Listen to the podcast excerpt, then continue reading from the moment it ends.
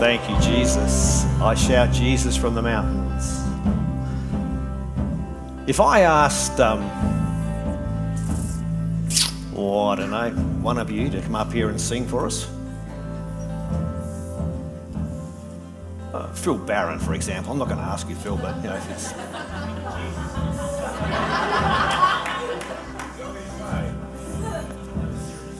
But if, if I ask Phil Barron to come up here, actually come up here, Phil. I'm not going to ask you to sing. Come up here.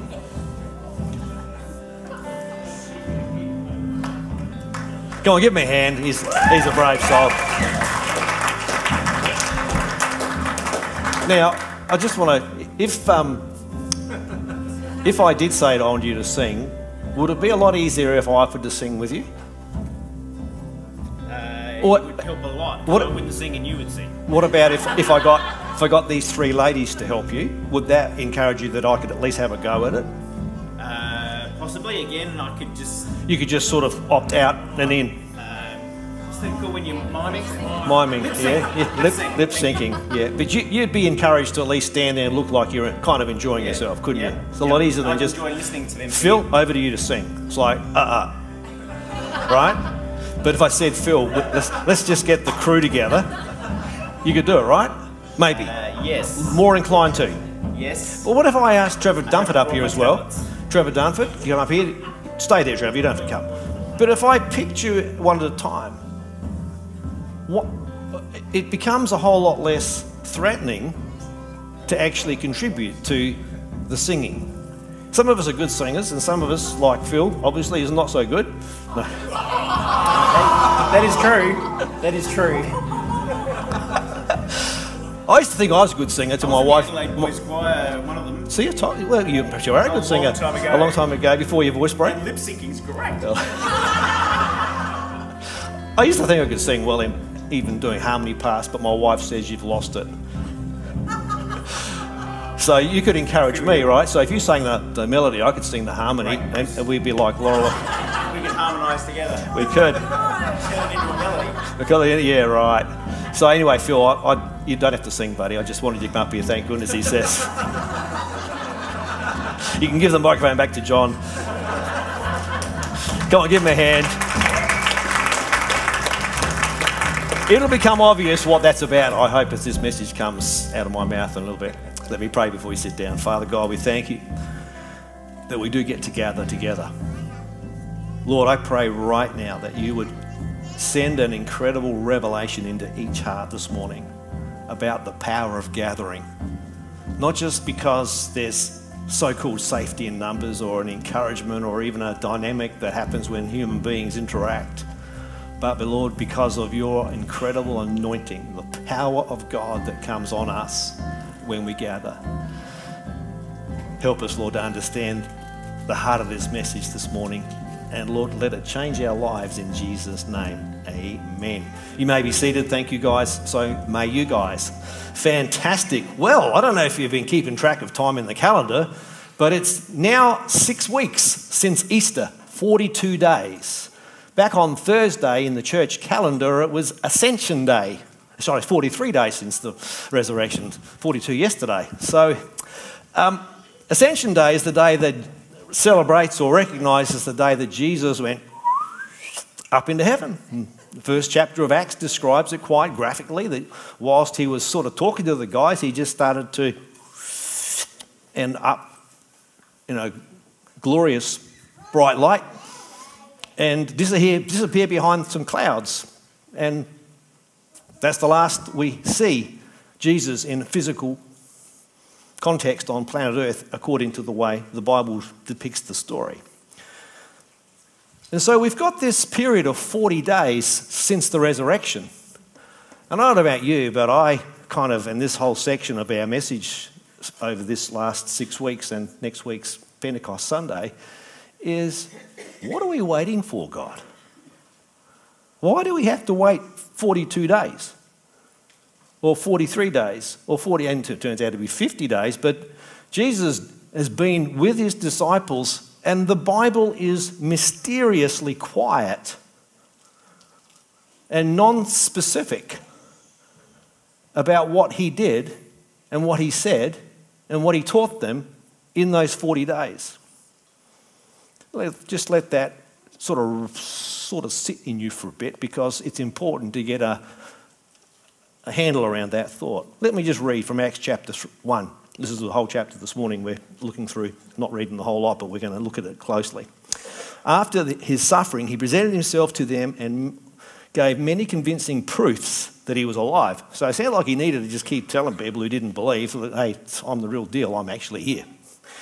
Uh, he appeared to them over a period of 40 days and spoke about the kingdom of God. On one occasion, while he was eating with them, he gave them this command.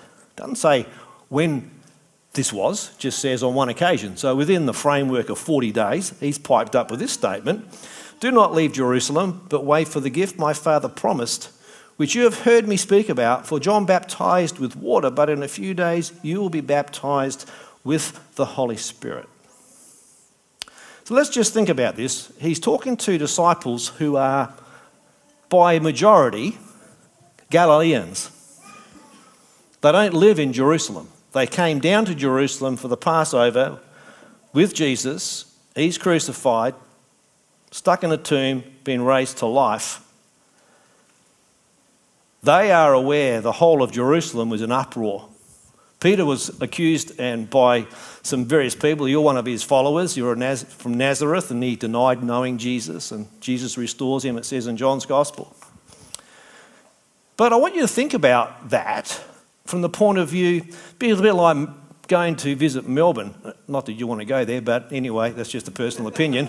Uh, just getting back at the, some of the barbs that come our way for being South Australians. Um, but it's like going to Melbourne as a Port Adelaide supporter and having to move into Carlton for 40 days. Bad analogy? Yeah, that's, that's, that's a good win. Uh, oh, a Crow supporter and going to living and living in Collingwood country that better? It's kind of like you know that if you walked around with your crow's outfit on in Collingwood, you'd probably get at least some verbal hurry up about get out of here or who do you think? It, it would be probably just banter of some description. So it's probably not a bad, not a good analogy. But my point is, they were asked by Jesus to stay in a place of difficulty. That's not a nice thought for us. We like to think Jesus is going to lift us out of our difficulties when we want. And he's got a timeline that's got a purpose beyond what we want, always has, always will. And so we've got to learn how to settle that. So 40 days, and they're waiting for the gift. Say, waiting. waiting. Who likes waiting? I think I've preached something about that here before. Waiting's not a strength of mine. Um, I can get a little impatient waiting for some things. But six weeks, Ascension Day, what would you have been thinking if Jesus had said that to you? You've just witnessed him being killed. You just witnessed, you think, him being raised to life, kind of working on do I, is, is it for real? Is he the same guy? Is, is it actually Jesus? I've heard about it. I didn't actually haven't seen him yet. There's all this interaction. I want to ask you what kind of questions would you have had when he says, wait for the gift? What does he mean? When is he going to consume, assume control of the world? The Old Testament's full of stories about this king rising up who's going to reign forever. Perhaps he's going to, like, what are you waiting for? Maybe he's just, this is just part of the pre coronation moment for Jesus to ascend to the throne as the king of the world. They got no idea. We've got an idea what's going on because we know at that point in time that didn't happen in the sense that it's completed, um, as in Yes, he is the king, but there's a whole lot of subjects that don't acknowledge that just yet. It's clear that he's real, but different. Like, imagine the conundrum for them that some of those that were in a room that was closed, like this, with the doors closed, and Jesus just appears, says something, and then disappears. It's like, I don't know about you, but I'm starting to freak out. I'm thinking, that's a bit weird. And then the same question I've started for myself. What, like, the old chant, Why are we waiting? Why are we waiting? What's going on? The doers and shakers in the church here would be tapping their feet. You'd get a little bit of that jiggle on, you know, the person that's got the nervous twitch on the floor. It's like just wound up. But what God's saying, no, just wait. Oh, I don't want to do that. Why isn't he sorting out the Roman occupiers? If Jesus is risen conquering Lord, why isn't he zapping those Roman centurions? Why isn't he kicking the Romans out of, out of Israel? This is God's country. And the Jewish leaders, like, who the heck do they think they are? They don't even believe he's the Messiah. Just fry them. Just send down a bolt of lightning. When there are endless, unanswered questions surrounding our circumstances, I want to say this to you it's time to surrender. Remember our sent motive? Surrender, enter his presence, navigate problems, and timing is always important to God. Surrender. That is, let me just put this another way very bluntly stop fighting God. How much time have I wasted fighting God because I don't agree with his course of action? I don't agree with his timeline. I don't agree with his diagnosis. I don't agree with anything. I'm, I'm really ticked with God. I wouldn't probably ever put that language around it because I don't want people to think that I'm that kind of person. But at the end of the day, if I dig deep down into my soul, I'd have to confess there have been times when I'm not happy with God. And I want to say to you, and I want to say to me, the answer to that is to stop fighting, that is, surrender. Jacob in the Old Testament was a scoundrel, deceiver, deceptive, a liar. He stole his brother's birthright. He had a mother who was as manipulative as he was. And he got to a point in time where God let him run that course. But there was an encounter in, uh, in the scriptures where he has this, it's called Jacob wrestles with God. He has a fight with God. And he fights the whole night. I don't know how long you've been fighting with God for, but it says at the end of that story that he, um, his name gets changed, his hip was ripped from its socket, and it was dislocated, so he limped for the rest of his life. And God said, You're no longer Jacob, you're Israel. And, but it says something weird that because you've overcome, you fought God and overcome. You can read that and think, What, he beat God? No, no, no, no, no. He wrestled with God and overcame his incredible desire to fight.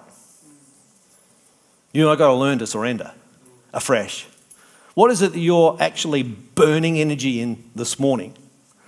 That's actually wrestling not with a bank or a debt or a relationship or a family squabble or some personal disappointment, but the squabble, if you really were nailing it down, you're having a, uh, having a rumble with God.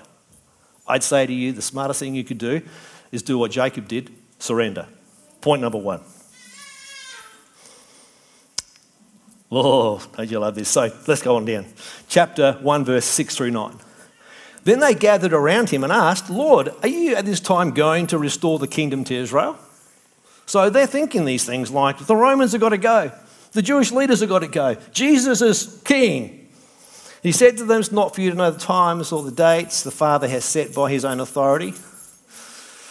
But you will receive power. Say power you will receive power when the Holy Spirit comes on you, and you'll be my witnesses in Jerusalem and all Judea and Samaria and to the ends of the earth.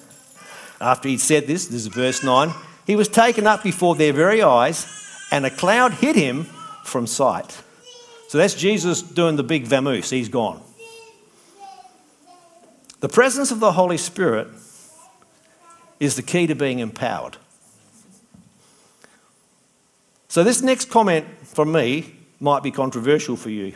So don't throw stones. If you're listening online, don't send hate email. He doesn't, interestingly, he does not say when the Holy Spirit enters you, you receive power. He says when the Holy Spirit comes on you, you'll receive power. And not only that, he's not saying when the Holy Spirit comes on you, Brad. He's saying when the Holy Spirit comes on yous all. use. Y'all. Go down, going down to Texas. We're going to y'all. When y'all get the pure spirit, the power of God's going to come on you. Y'all. It's so important to get this. We live in one of the most narcissistic, individualistic seasons in human history. Where we read a word like that in our English Bible, the word you, because we don't differentiate between first and second person or, uh, or singular and plural. It's a plural you. The right way through these verses, it's plural you. So it's not about little old Brucey Williams getting touched at the altar and being filled with Jesus that gives me power. It's Bruce Williams, in my case, being filled the, on the altar with the Holy Spirit, receiving gifts, but because I'm at the altar with you guys, I get power to be a witness. You want to witness for Jesus, don't be a lone wolf. That doesn't mean you can't pray for somebody by yourself. Doesn't mean you can't witness to people, whoever you meet, wherever you go. But make no mistake, the power to do that actually burns in this place. You want to do Christianity without church or without connect group, without fellowship? Good for you. I'm going to tell you, you might be the most gifted person in the world, but you won't have the same effect as the power to witness that'll happen when you're firmly established in a local church. So he's saying the Holy Spirit comes on you. And it says in chapter 2, next week's Pentecost Sunday, John will unpack this for you. It does say that the tongues of fire came and rested on them, and, say, and, and the Holy Spirit entered into them. But he's specific here that the power to witness, say power.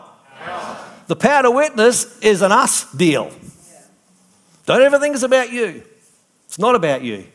God needs you, He wants you, and He loves you, but He needs us to be the witness. Yeah. Our church is a witness in this community.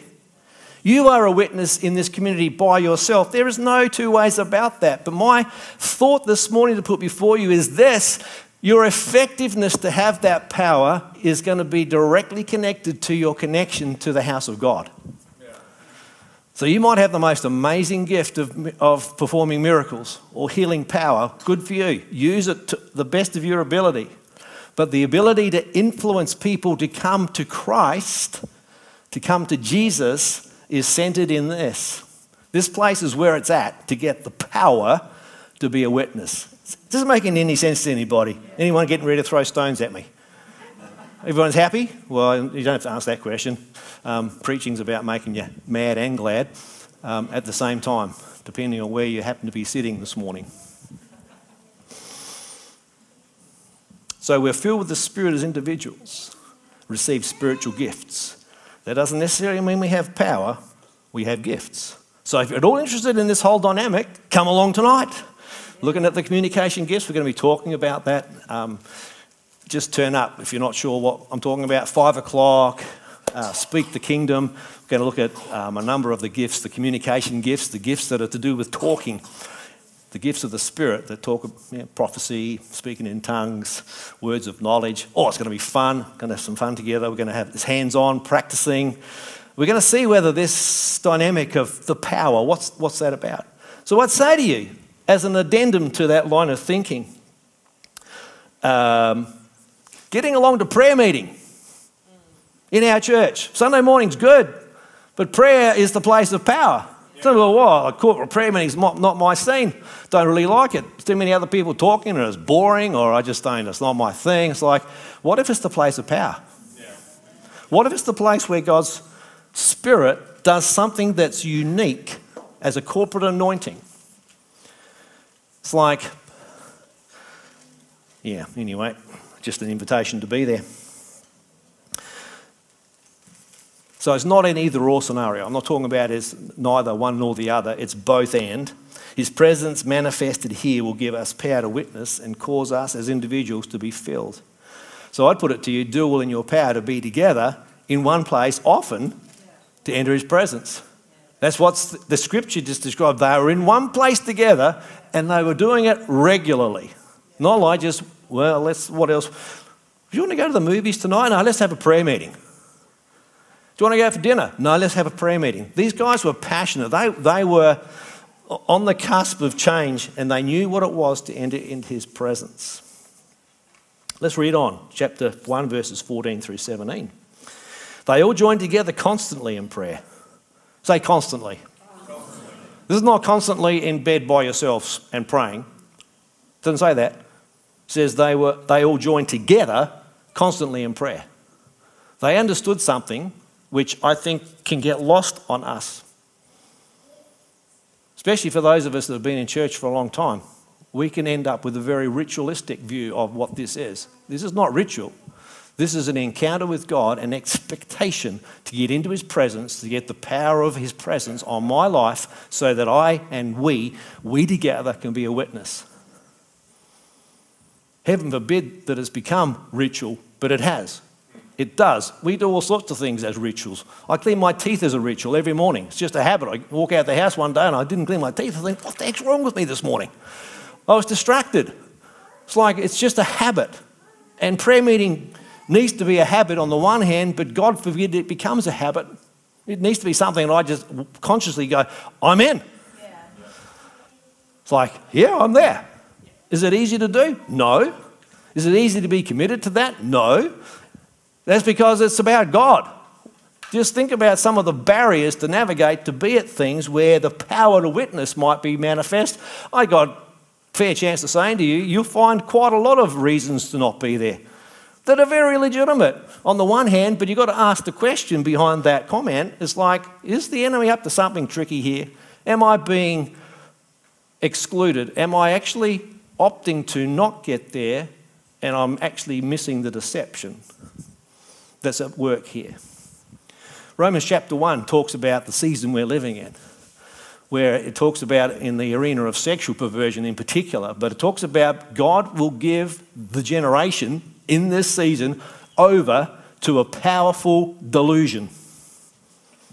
So where good become good is referred to as bad and bad referred to as good. And uh, I want to say that we, we've got to be careful that we don't let ourselves get deceived or deluded into thinking we can do it without X, Y, and Z. We can do it without this. We can do it without that. I've got to tell you, there's things we can't do without, and coming together regularly is not one of them, okay? So, central decision making here, let me read that. Sorry, I'll go back to the verses. They joined together constantly in prayer along with the women and Mary, the mother of Jesus, and his brothers. In those days, Peter stood amongst the believers, a group numbering about 120, and said, Brothers and sisters, the scripture had to be fulfilled, which the Holy Spirit spoke long ago through David concerning Judas, who served as guide for those who arrested Jesus. He was one of our number and shared in our ministry. So they're working out how to replace him. They're actually having a management meeting, but it starts with prayer.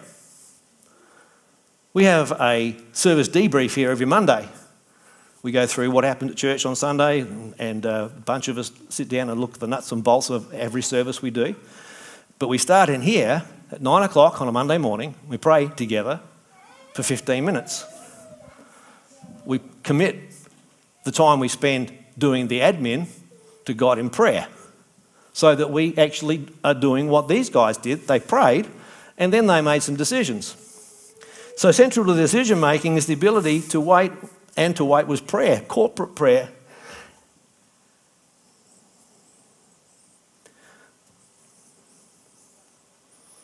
So, in the middle of all that is a very strong encouragement from Pastor Bruce to have a think about our church prayer meeting and where it sits in your arena of priorities.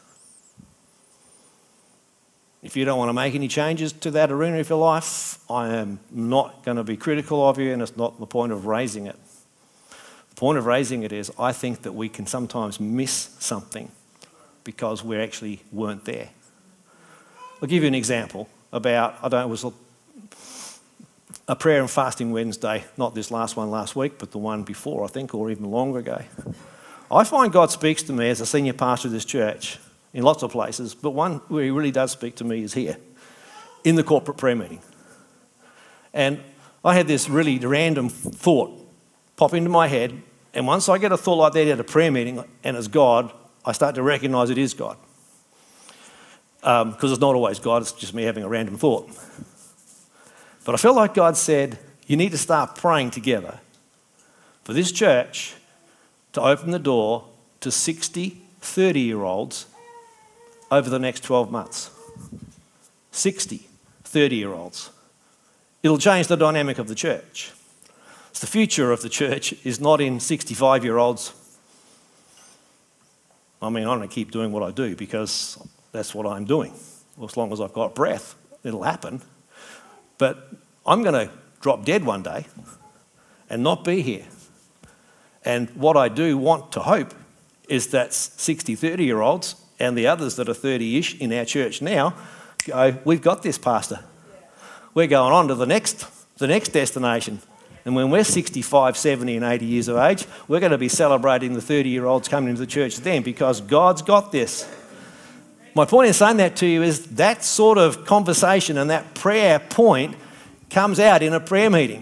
If you want to know what the heartbeat of our church is, I'm not here every week, and our preachers do a great job, but I say lots of things at prayer meeting that I know God's wanting us to get onto. So if I'm labouring the point, it's because I'm labouring the point.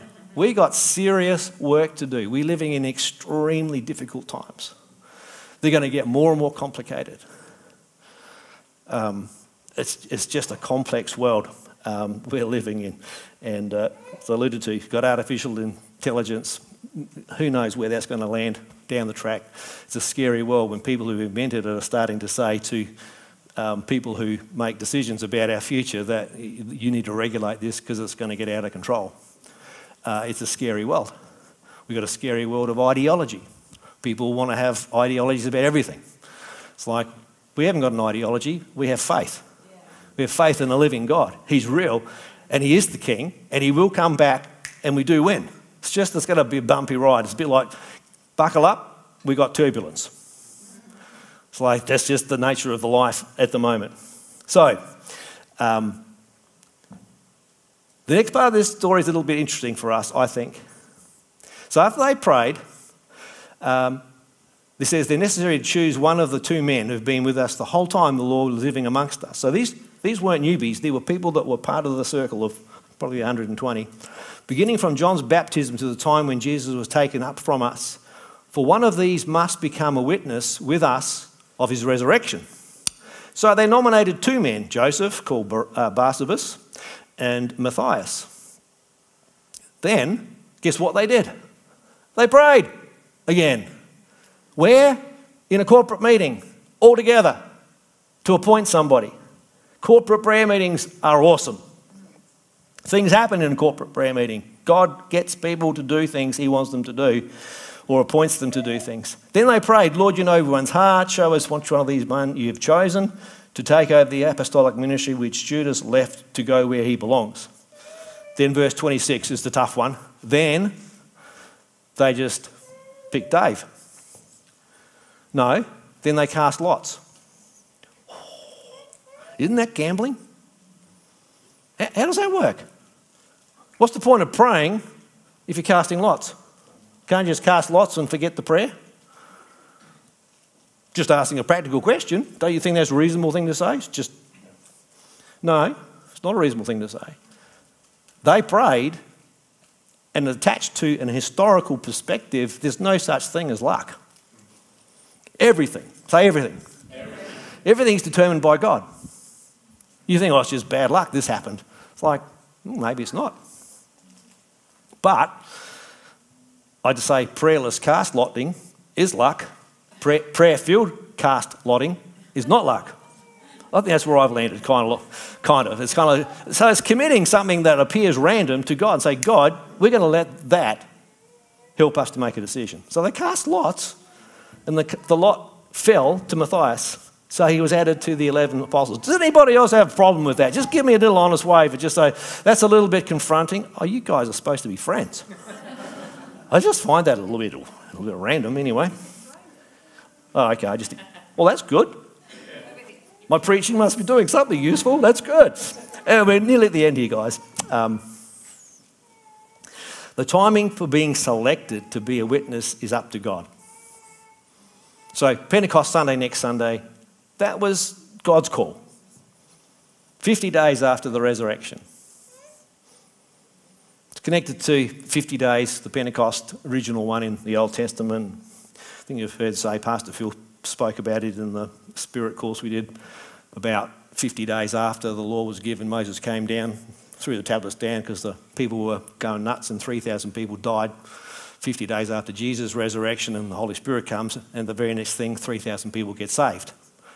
Um, they're connected. They're not just random bits of information. That, that, that timeline is important in the Old Testament, and it's important to see it revisited in the New Testament with a very, very different outcome.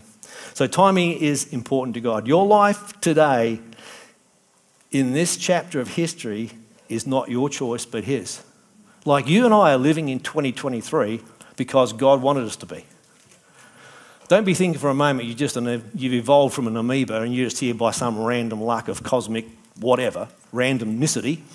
You're here because God wanted you yeah. here in Australia in 2023 yeah. to be a witness to Him. So let's get excited together that not only has He called us to this time, He's also promised to give us the Holy Spirit, which has come so that we can be witnesses. So it's time to stand to our feet and go, I'm in. Come on, stand to our feet. Let's come to a close here this morning. I don't know about you, but I started to get a little bit kind of pumped up about this. It is time to step up into the calling of this season, position ourselves where we will receive power. I want to encourage you. I've talked about prayer meeting. I'm talking about Sunday morning here in, this, in our meetings on a Sunday. Like, see it as a place where the power of God, the power to witness is going to come on us. On us. It goes out the door on us. It's so that people can see Him. And we can have our private conversations and we can have our private prayer moments with people and lay hands on them and don't ever stop doing that. But remember that the power to witness, the power to break souls that are lost, is caught up in us being together. So let me close in prayer. Father, we thank you for the incredible richness of the story the beginning of Acts, where the disciples were doing lots of things together. They lived life together and they were blessed by the power of the Holy Spirit together. So I pray for an incredible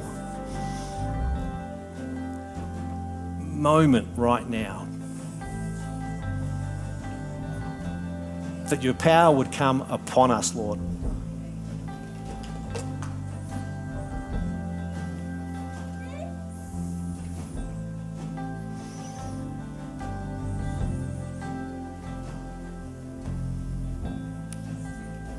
Lord, we look forward to next Sunday where we reflect on it being Pentecost Sunday. We remember the Holy Spirit that very first time fell on people.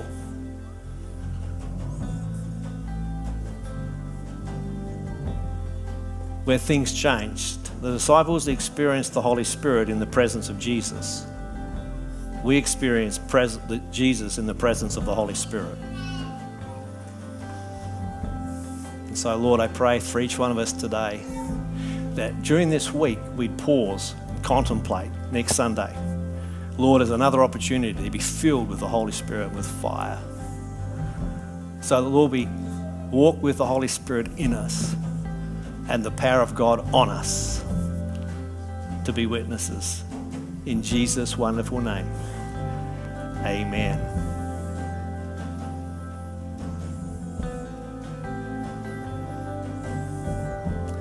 Tuesday morning prayer meeting this week, Johnny Tamer was talking to me about the front of this church. Shared with the rest of the guys about reminding us again that we'd, we'd put anointing oil on the floor here under the carpet before we carpeted it. Consecrating and ded- dedicating the space to be a place of not just coming down the front of church. We actually call it an altar, not because people get sacrificed here, but it is a place of surrender where we surrender our sickness to Jesus. We surrender our attitude to Jesus. We surrender our ignorance to Jesus. We surrender our whatever. And so this area is open for business every Sunday. And uh, once the team's finished singing this morning, well, whilst they're singing this last song, if you need to come down here to surrender, maybe you have been fighting God and when I said that before, it kind of hit you a little bit like, whoa, okay. But since then, half an hour later, maybe God's just been on your case.